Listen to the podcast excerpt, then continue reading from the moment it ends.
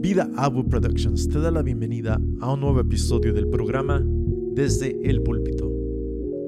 Continuamos en nuestro estudio verso por verso de Primera de Corintios. El tema de hoy es titulado Condenado a muerte. Con ustedes, el pastor Jonathan Gallardo. Primera de Corintios capítulo 4. Lo que hemos cantado esta mañana nos ha ayudado a tener en perspectiva el Evangelio de Cristo y lo que se demanda de cada discípulo. La última frase que cantamos, queremos vivir nuestra vida para ti. ¿Cómo se vive esa vida para Él? Es la pregunta que nos deberíamos de hacer.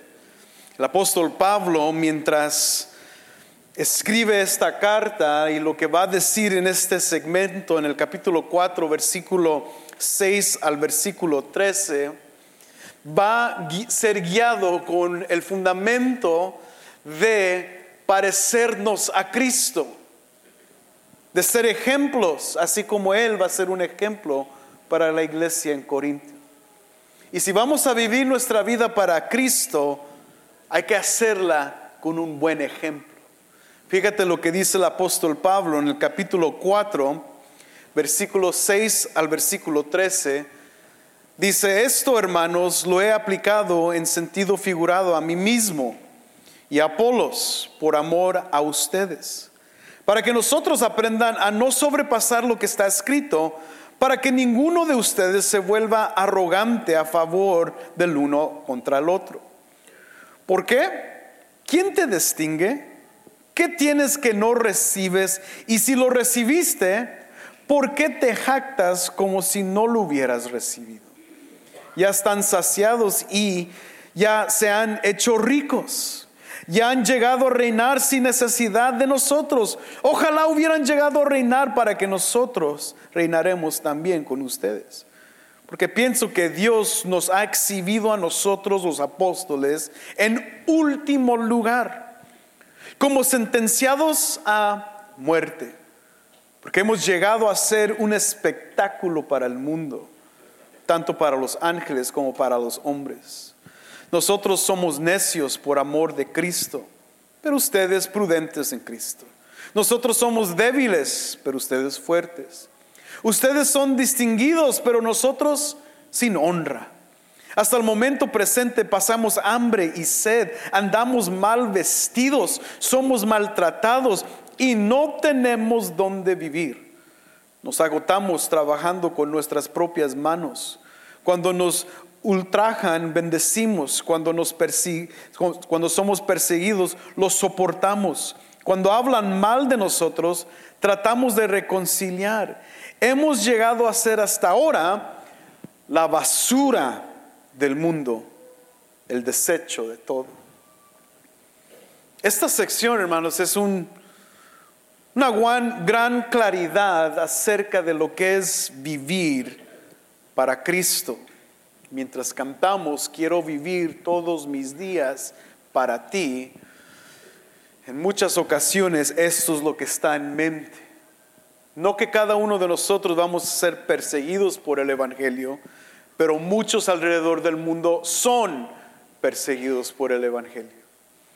No que muchos de nosotros no tengamos donde vivir, pero algunos no tienen donde vivir.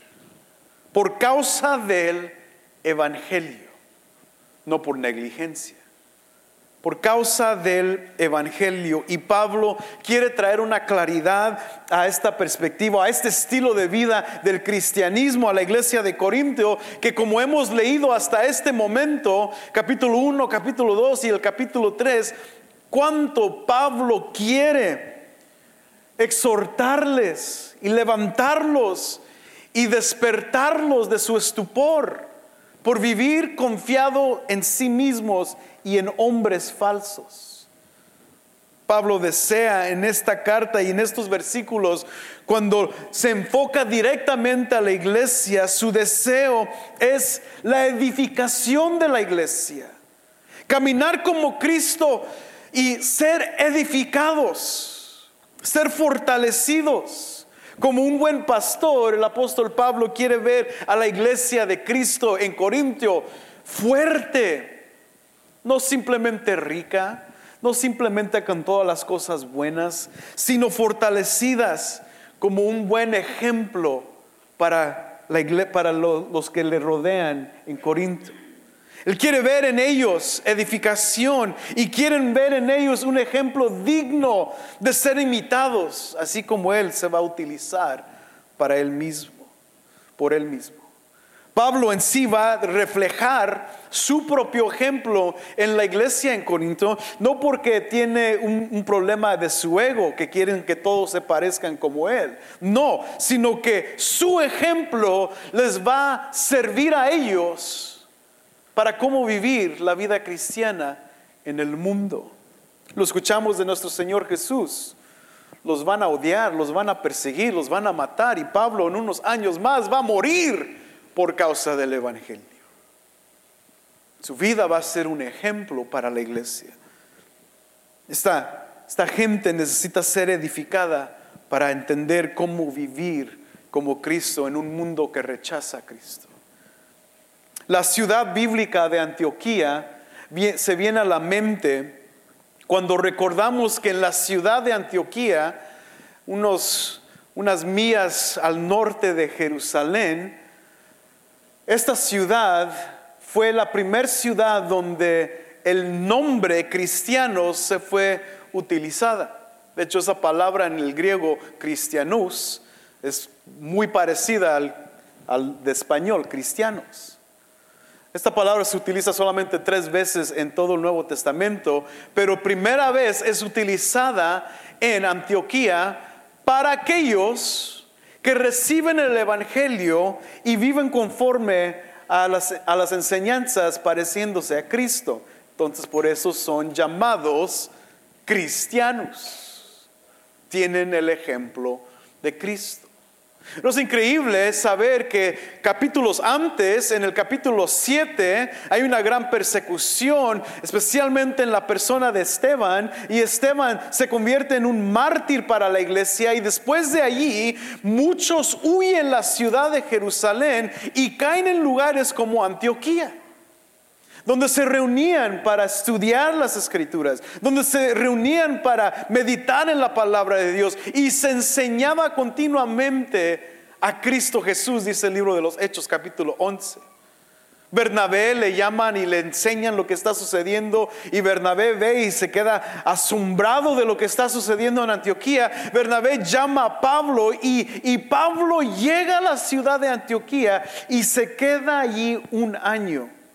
Y mientras él está allí un año, está enseñando.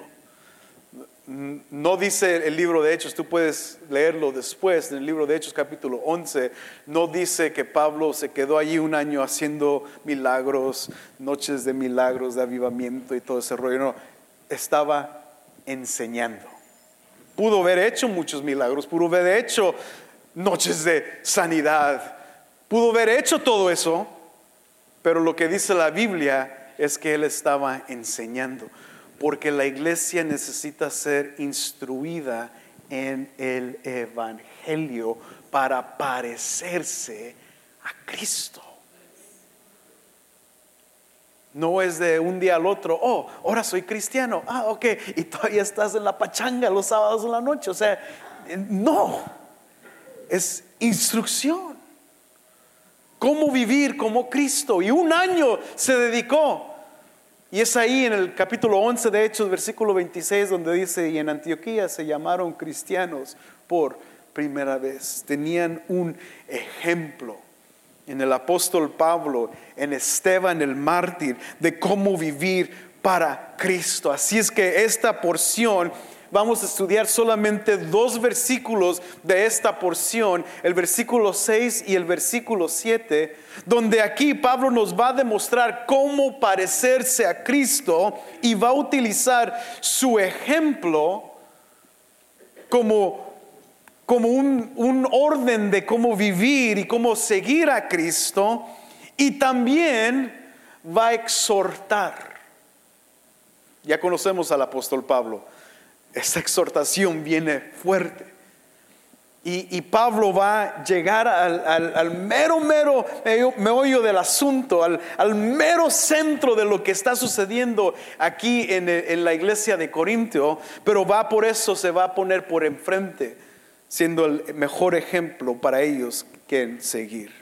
Si es que regresa a capítulo 4 de Primera de Corintios, y vamos a ver aquí en el versículo 6 inmediatamente la prioridad del apóstol Pablo. En, la frase griega, eh, esto de mis hermanos, estas cosas, está puesto al mero, bien adelante. Es una posición empática de, de lo que el apóstol Pablo quiere mencionar. Y aquí vemos el cambio de generalización hacia directo contacto con la iglesia de Corintio. Vemos esto, esto hermanos, está hablando él personalmente con la iglesia. Estas cosas. Y eso es lo que nos tenemos que preguntar. ¿De qué se está refiriendo Pablo? ¿Qué es lo esto? ¿O cuáles son en inglés these things, estas cosas? ¿De qué está hablando el apóstol Pablo cuando menciona esto, hermanos? Bueno, se está refiriendo a lo que empezó a escribir en el capítulo 3, versículo 5, hasta el capítulo 4, versículo 5. Estas cosas que el apóstol Pablo va a mencionar están sinónimas con aún el Apolos y él mismo de lo que está sucediendo en Corintio. Pero, ¿qué dice el versículo? Esto, hermanos, lo he aplicado y a mí me fascina cómo la nueva versión de las Américas traduce esta palabra porque agrega todo el sentido de la palabra. Dice, lo he aplicado en sentido figurado. Todo eso es una palabra en griego. Lo he aplicado en sentido figurado. O sea que ha aplicado todos los aspectos negativos de los líderes falsos de los corintios, se lo ha aplicado a él y a Apolos. Esto es increíble. Es una manera de instrucción muy necesaria para que en primer lugar la, gente que esté escuchando y leyendo esta carta puedan ver el ejemplo del apóstol Pablo y cuando él menciona todos los aspectos negativos, ellos puedan ver y decir, bueno, pero, pero tú no eres así. Apolos tampoco es así. Pero Pablo dice, yo lo he aplicado de manera figurativa a mí mismo. Cosas como desde el capítulo 3 de la construcción cuidadosa del, edificio, porque hay aquellos que no les importa cómo edificar el, edificio de Dios. Hacen un trabajo, un trabajo así a la nada. Así al de, ahí se va, ay, llévatela así. Y le faltó una pieza aquí, ay, pues ahí nomás ponle un poquito de tape. Así lo dejamos. En el versículo 11 están hablando de aquellos que han intentado de poner otro fundamento. El apóstol Pablo dice, no, no hay que poner otro fundamento del cual ya está allí. Porque evidentemente hubo aquellos que estaban intentando poner otro fundamento. Y luego, versículos 2 al 3, esto lo estoy agarrando del capítulo 3, versículos 12 al 13, Dios va a evaluar los materiales usados para la construcción del edificio. Esto lo hemos escuchado. Las cosas que se estaban utilizando, por ejemplo, regresa al capítulo 3. Versículo 12, ahora bien, si sobre este fundamento alguien edifica con oro, plata, piedras preciosas, madera, heno o paja, la obra de cada uno será evidente porque el día, el día la dará a conocer, pues con fuego será revelada. O sea que aquí los materiales van a ser probados. Y hay aquellos que están construyendo con paja, que el fuego se los va a consumir. Todos aquellos que quieren edificar una casa quieren utilizar los mejores materiales.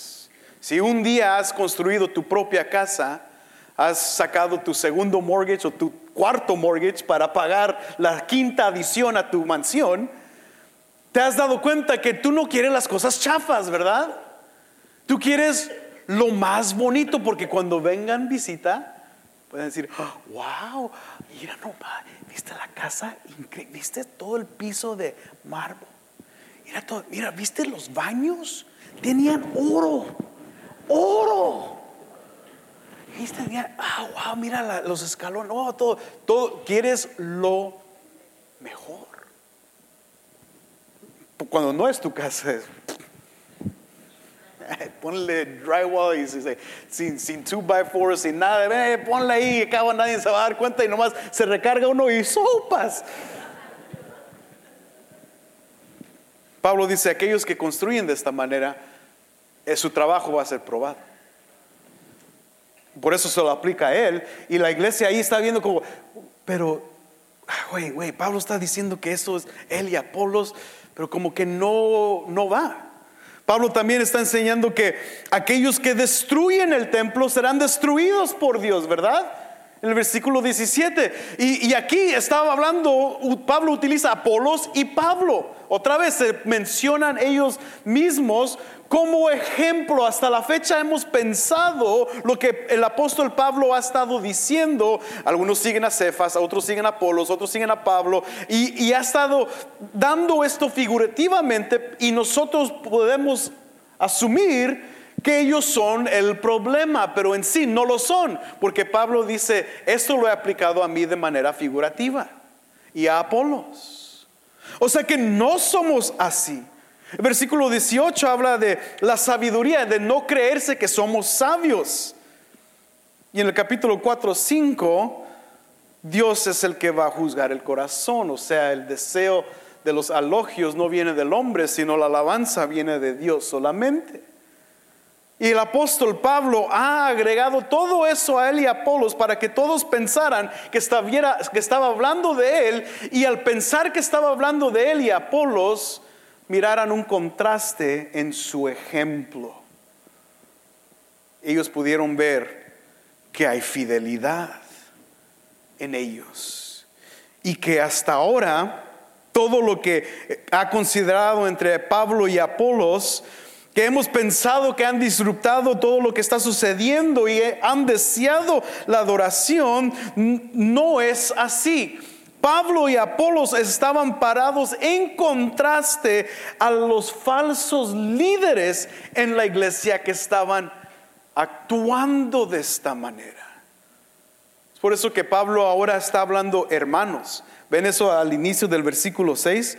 Esto hermanos, adelfo es una palabra general para implicar hermanos y hermanas. Eh, antes Pablo estaba enfatizando generalmente la iglesia, la iglesia, la iglesia, eh, la iglesia, ustedes en general. Es como cuando yo digo la iglesia y puedo estar hablando de ustedes como vida abundante o la iglesia en los Estados Unidos. Pero llega el momento donde digo, pero ustedes vida abundante Ustedes, hermanos, ya es más directo, ya el asunto es más claro. Hay algo mal aquí. Y es lo que Pablo está haciendo, hermanos. Esto nosotros lo hemos aplicado a nosotros mismos para que ustedes puedan ver la diferencia entre nuestro ejemplo y todos aquellos falsos que están a nuestro alrededor. O sea que la iglesia puede ver a Pablo y a Apolo y decir, güey, ellos no son así, pero acá mis ojos sí son así. Ahí está, hermano. Y él, y él, oh, ah, ahora entiendo. Pablo dice, lo he hablado de manera figurativa.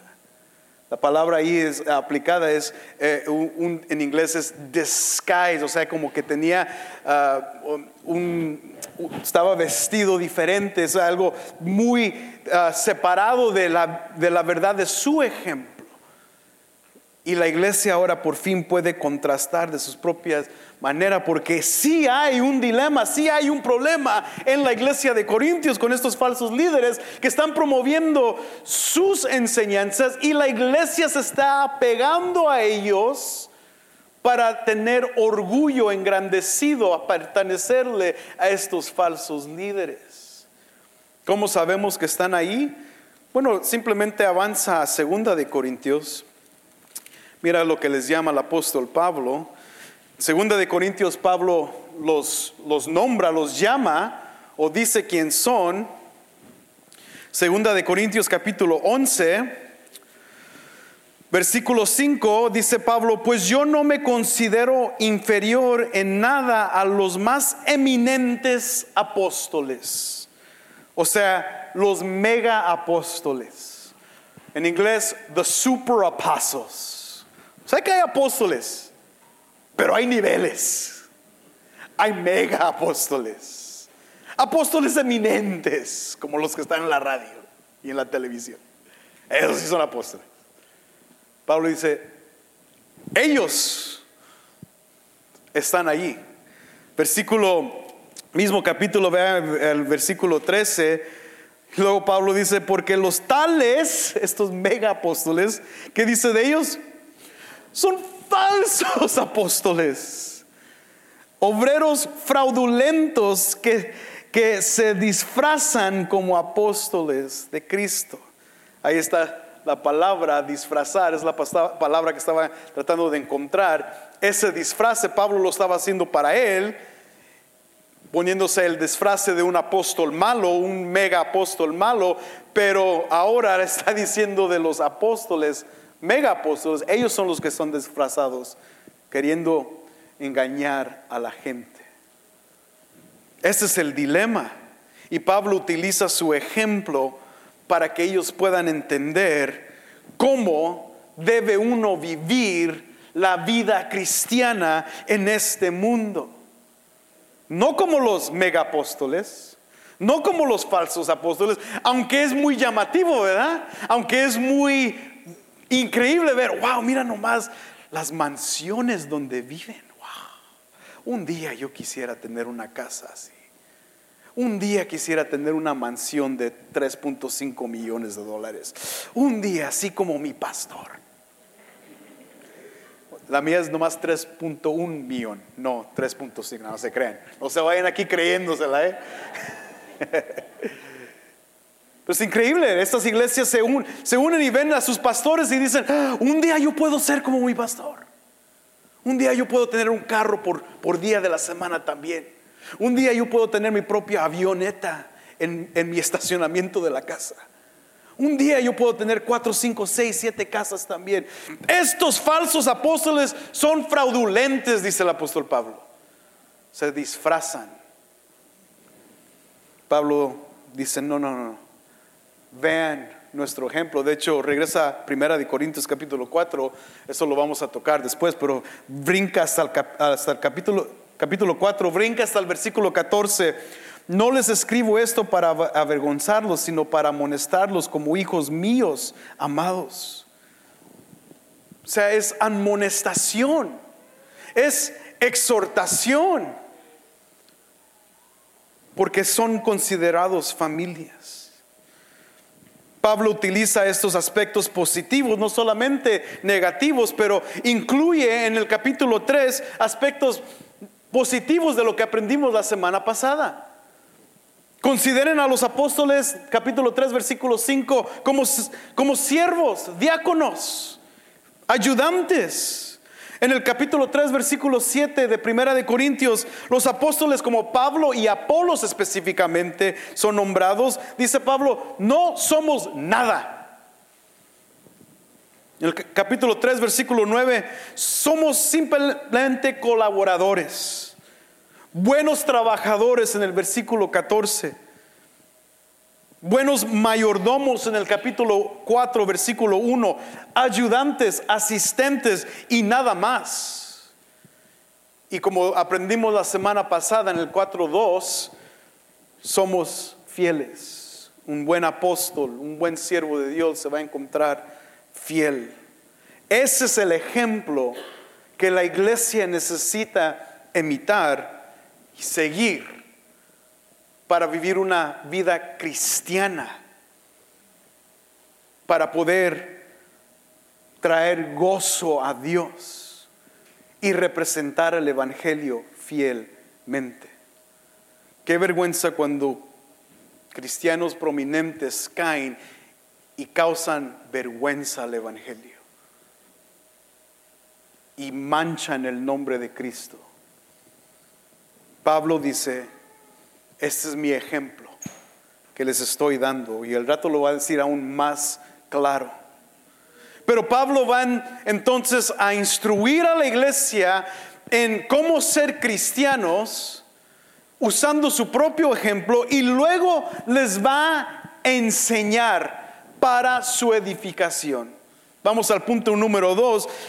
Vean el versículo 6 otra vez. Esto, hermanos, lo he aplicado en sentido figurado a mí mismo y a Apolos por amor a ustedes, para que en nosotros aprendan. Vamos a parar ahí.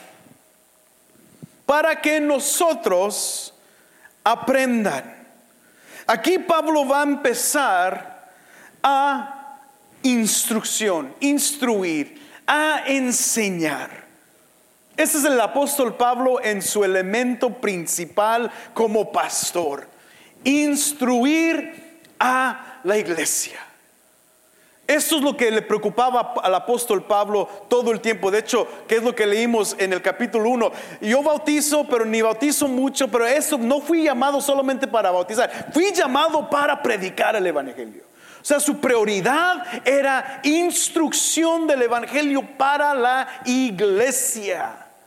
No era depender de su propio ejemplo solamente, no era solamente vean y escuchen mi testimonio, era escuchar enseñanza tras enseñanza tras enseñanza de cómo vivir una vida cristiana por amor a ellos. La frase griega es, literalmente dice, para su beneficio. Yo vine, Pablo dice, para instruirles para su beneficio, para ayudarles, para reprenderles, pero en esta reprensión es instrucción para que puedan aprender cómo vivir fielmente delante de, de Cristo. Esto va a ser un aspecto pastoral del apóstol Pablo que va a dominar todo su ministerio. Volteen otra vez a Segunda de Corintios para que lo vean un poco más claro. Segunda de Corintios capítulo 4 versículo 15 dice lo siguiente. Porque todo esto es por amor a ustedes, otra vez, por el beneficio de ustedes, para que la gracia que se ha extendido por medio de muchos haga que las acciones de gracias abunden para la gloria de Dios. O sea que Pablo pastoralmente hace esto, instruir para el beneficio de la iglesia. Vayan al capítulo 12 del mismo libro, versículo 19. Todo todo este tiempo ustedes han estado pensando que no nos defendíamos ante ustedes. En realidad, dice Pablo, es delante de Dios que hemos estado hablando en Cristo y todo esto, amados, es para su edificación, para la edificación de la iglesia.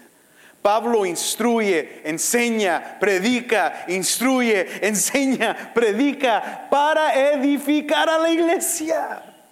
O sea que para Pablo su preocupación principal en una congregación es la edificación que viene por medio de enseñanza. Yo sé por eso que a veces nos tardamos mucho en un pasaje o mucho en un libro. Tenemos estudio bíblico los miércoles, tenemos clases de IVA los martes, tenemos clases de matrimonio los jueves, tenemos grupos los viernes. Ah, déjenme en paz, denme un día libre. It's cool, it's fine. Nadie te dice que no. Pero lo que va a edificar al cristiano no es Netflix, no es AMC no es simplemente pasearnos en el centro todos los días, es la instrucción de la palabra. Los reformadores entendían esto en el siglo XVI. Para ellos, para cambiar del catolicismo romano hacia, el protestantismo, después de Lutero y Calvino y Zwinglio y, Bullinger y Knox, eh, estos reformadores entendían, ¿saben qué necesita la gente? No necesitan más days off, necesitan palabra todos los días, en la mañana y en la noche.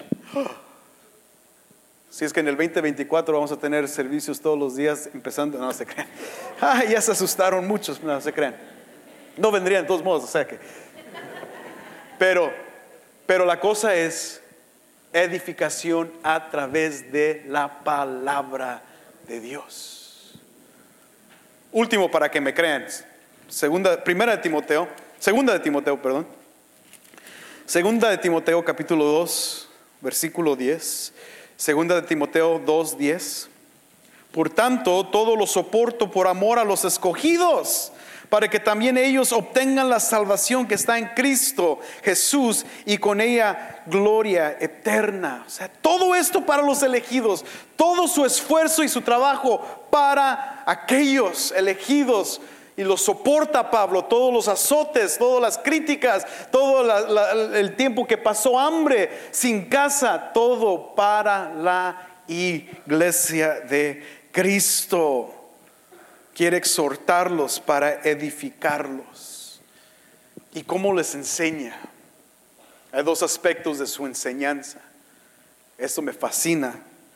Él junto con Apolos, por eso dicen, aprendan de nosotros, que puedan aprender no solamente de su ejemplo, aquí la palabra maceite es, es la instrucción del discípulo, para los discípulos, su instrucción que Pablo y Apolos van a hacer, viene en dos aspectos. ¿Cuál es el primero? Dice, regresando a Primera de Corintios capítulo 4, versículo 6 otra vez.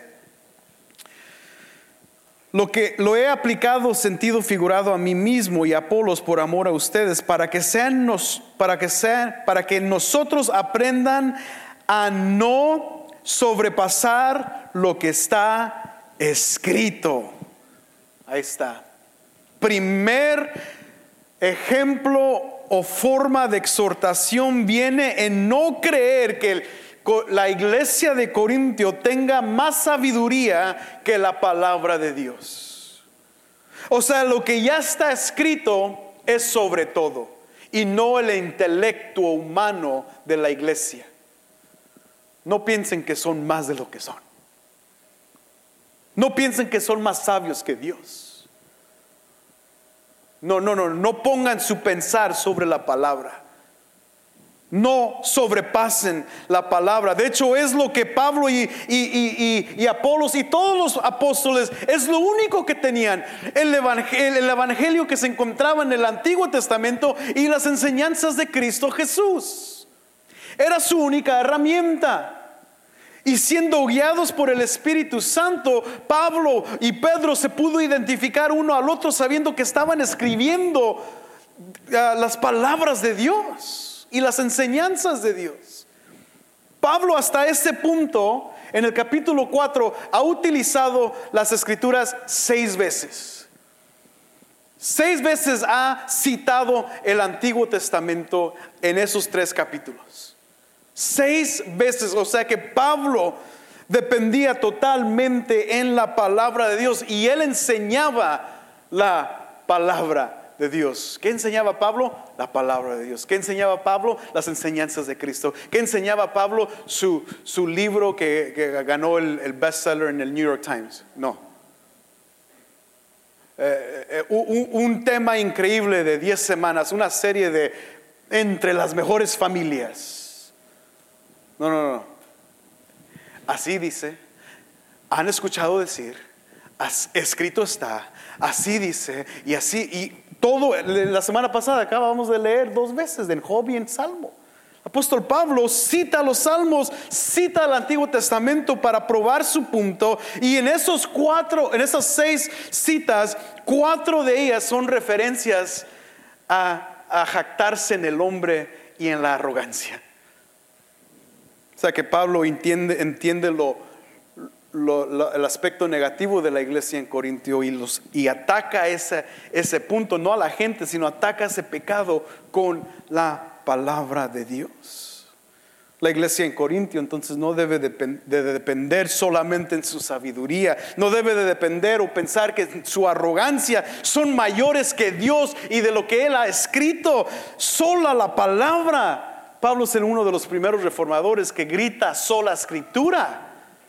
1500 años después se paró Lutero y Calvino y gritaron sola escritura. Pero Pablo lo estaba diciendo desde el primer siglo. Solo la escritura. Y en segundo lugar, solo la escritura. ¿Por qué? Porque los guarda del pecado primordial que está sucediendo en Corintios. Regresen al, al versículo 6 por amor a ustedes, para que en, que está, para que en nosotros aprendan a no sobrepasar lo que está escrito, para que ninguno de ustedes se vuelva arrogante a favor del uno contra el otro. Ahí están las comparaciones y queriendo seguir los falsos apóstoles. Obviamente aquellos querían seguir los, los apóstoles que tenían más dinero, ¿verdad? Oh, yo quiero ser como él. Ay, tiene mucho lujo él. Y estaban favoreciendo uno sobre el otro. Y, esto estaba ocurriendo, lo que estaba pasando, arrogancia. La palabra directa aquí me gusta como la traducción de inglés lo dice. En inglés dice puffed up. En español la palabra eh, significa directamente del griego inflados o hinchados. Así como Vamos a estar nosotros después de las cenas navideñas, ¿no? Hinchados, como que algo pasa, ¿no? ¿Y de dónde llegó todo esto, esta bendición? Inflación, se hincharon. Eh, la, la, palabra arrogancia habla de estar sobre, sobre los demás con una mente inflada, puffed up se estaban inflando ellos mismos con sus propios pensar de que son mejores en su sabiduría porque seguían a los falsos apóstoles que tenían los lujos mayores.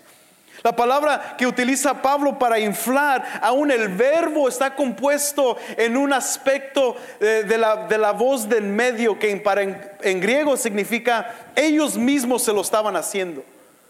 Hay una voz activa, hay una, hay una, voz pasiva y hay una voz media. Y en esa voz media eh, eh, de la palabra griega quiere decir que ellos se estaban inflando. O sea, has inflado una llanta de, bicicleta antes, a la, de tus hijos, ¿verdad? Está, desinflada y ¿qué pasa? La, la inflas.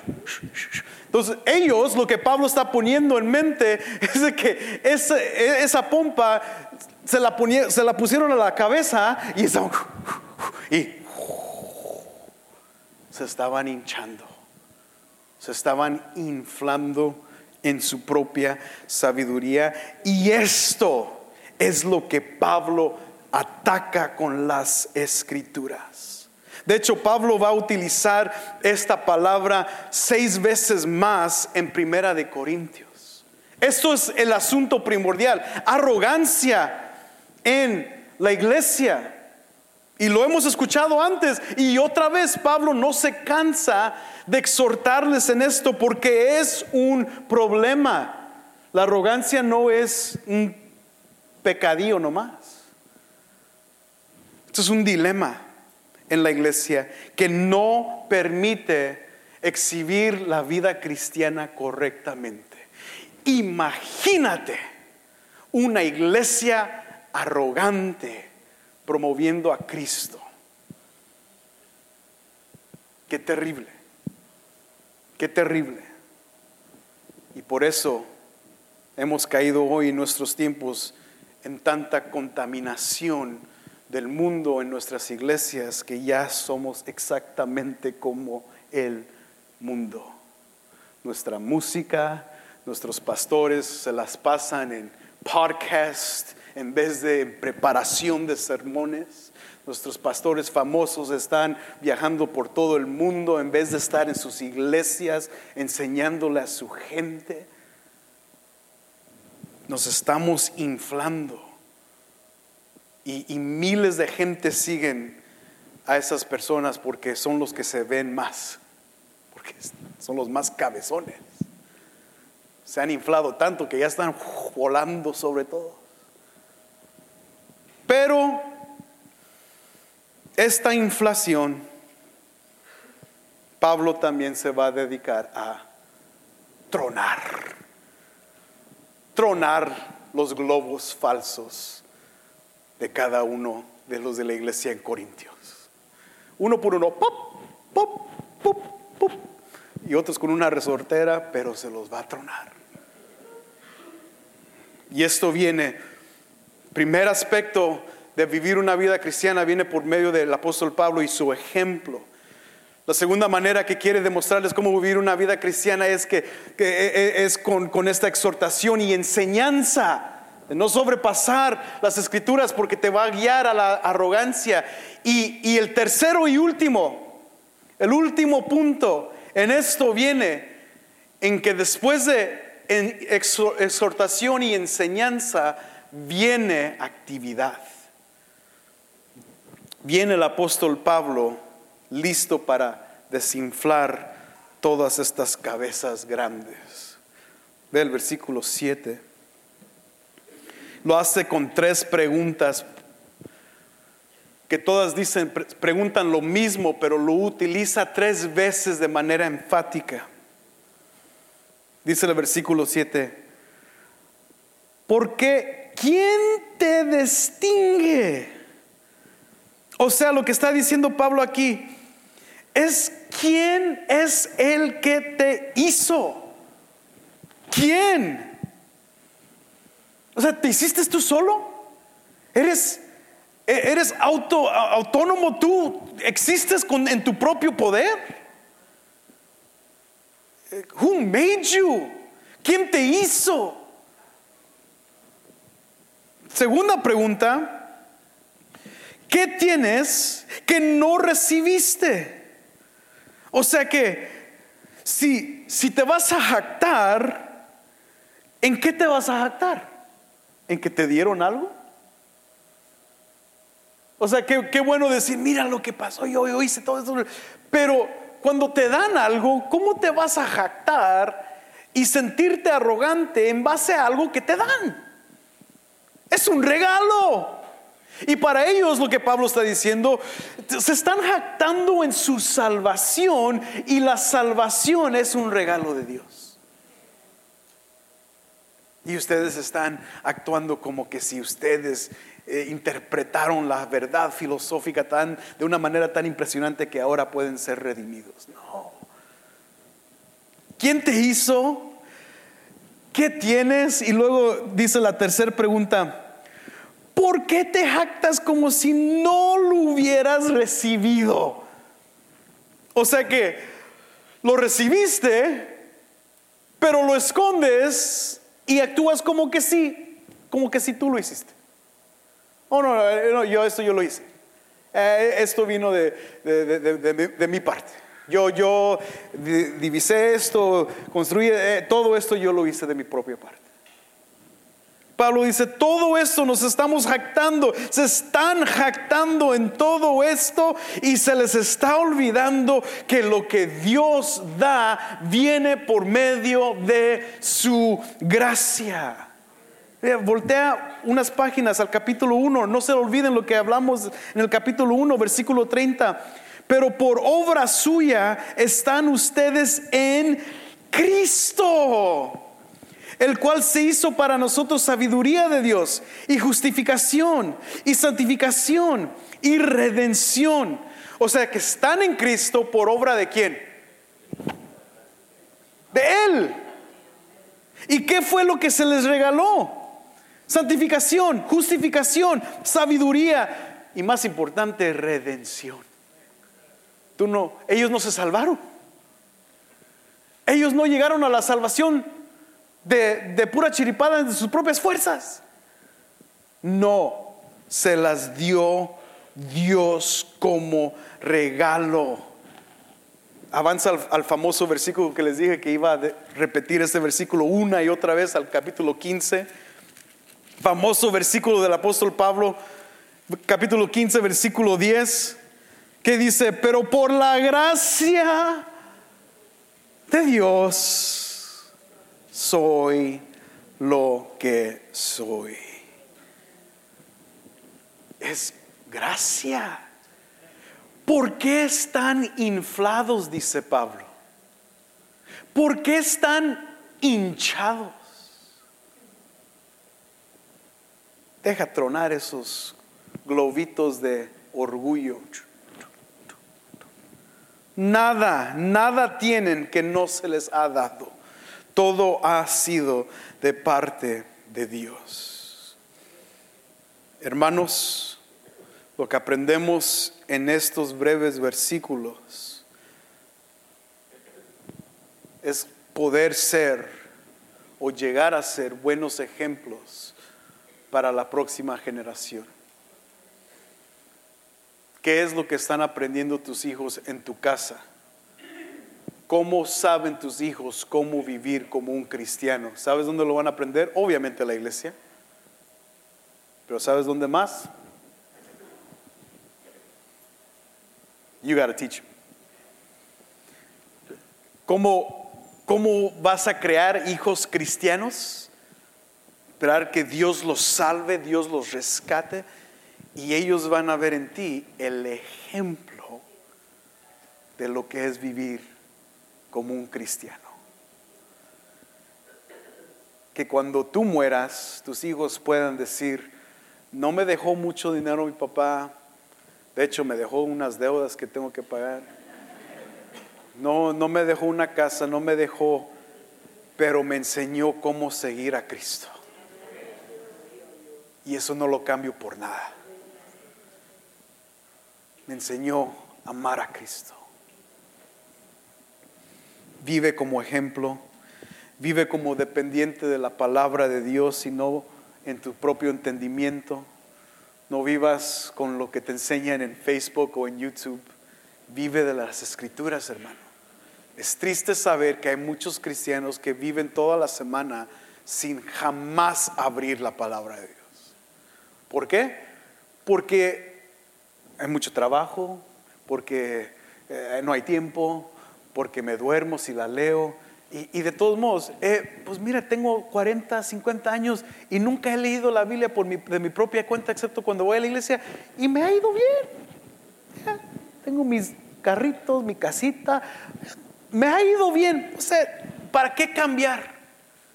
¿Para qué cambiar y empezar a leer la Biblia? Me ha ido bien.